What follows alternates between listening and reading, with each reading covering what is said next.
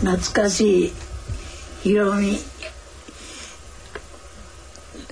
ひろみちゃん大好きなひろみちゃんお元気ですか？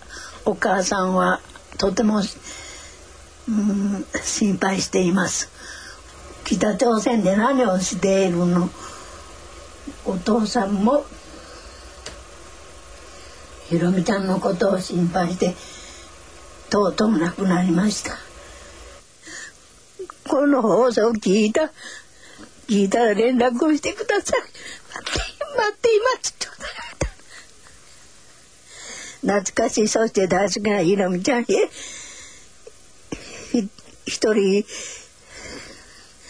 一人寂しく待っているお母ちゃんよりしてく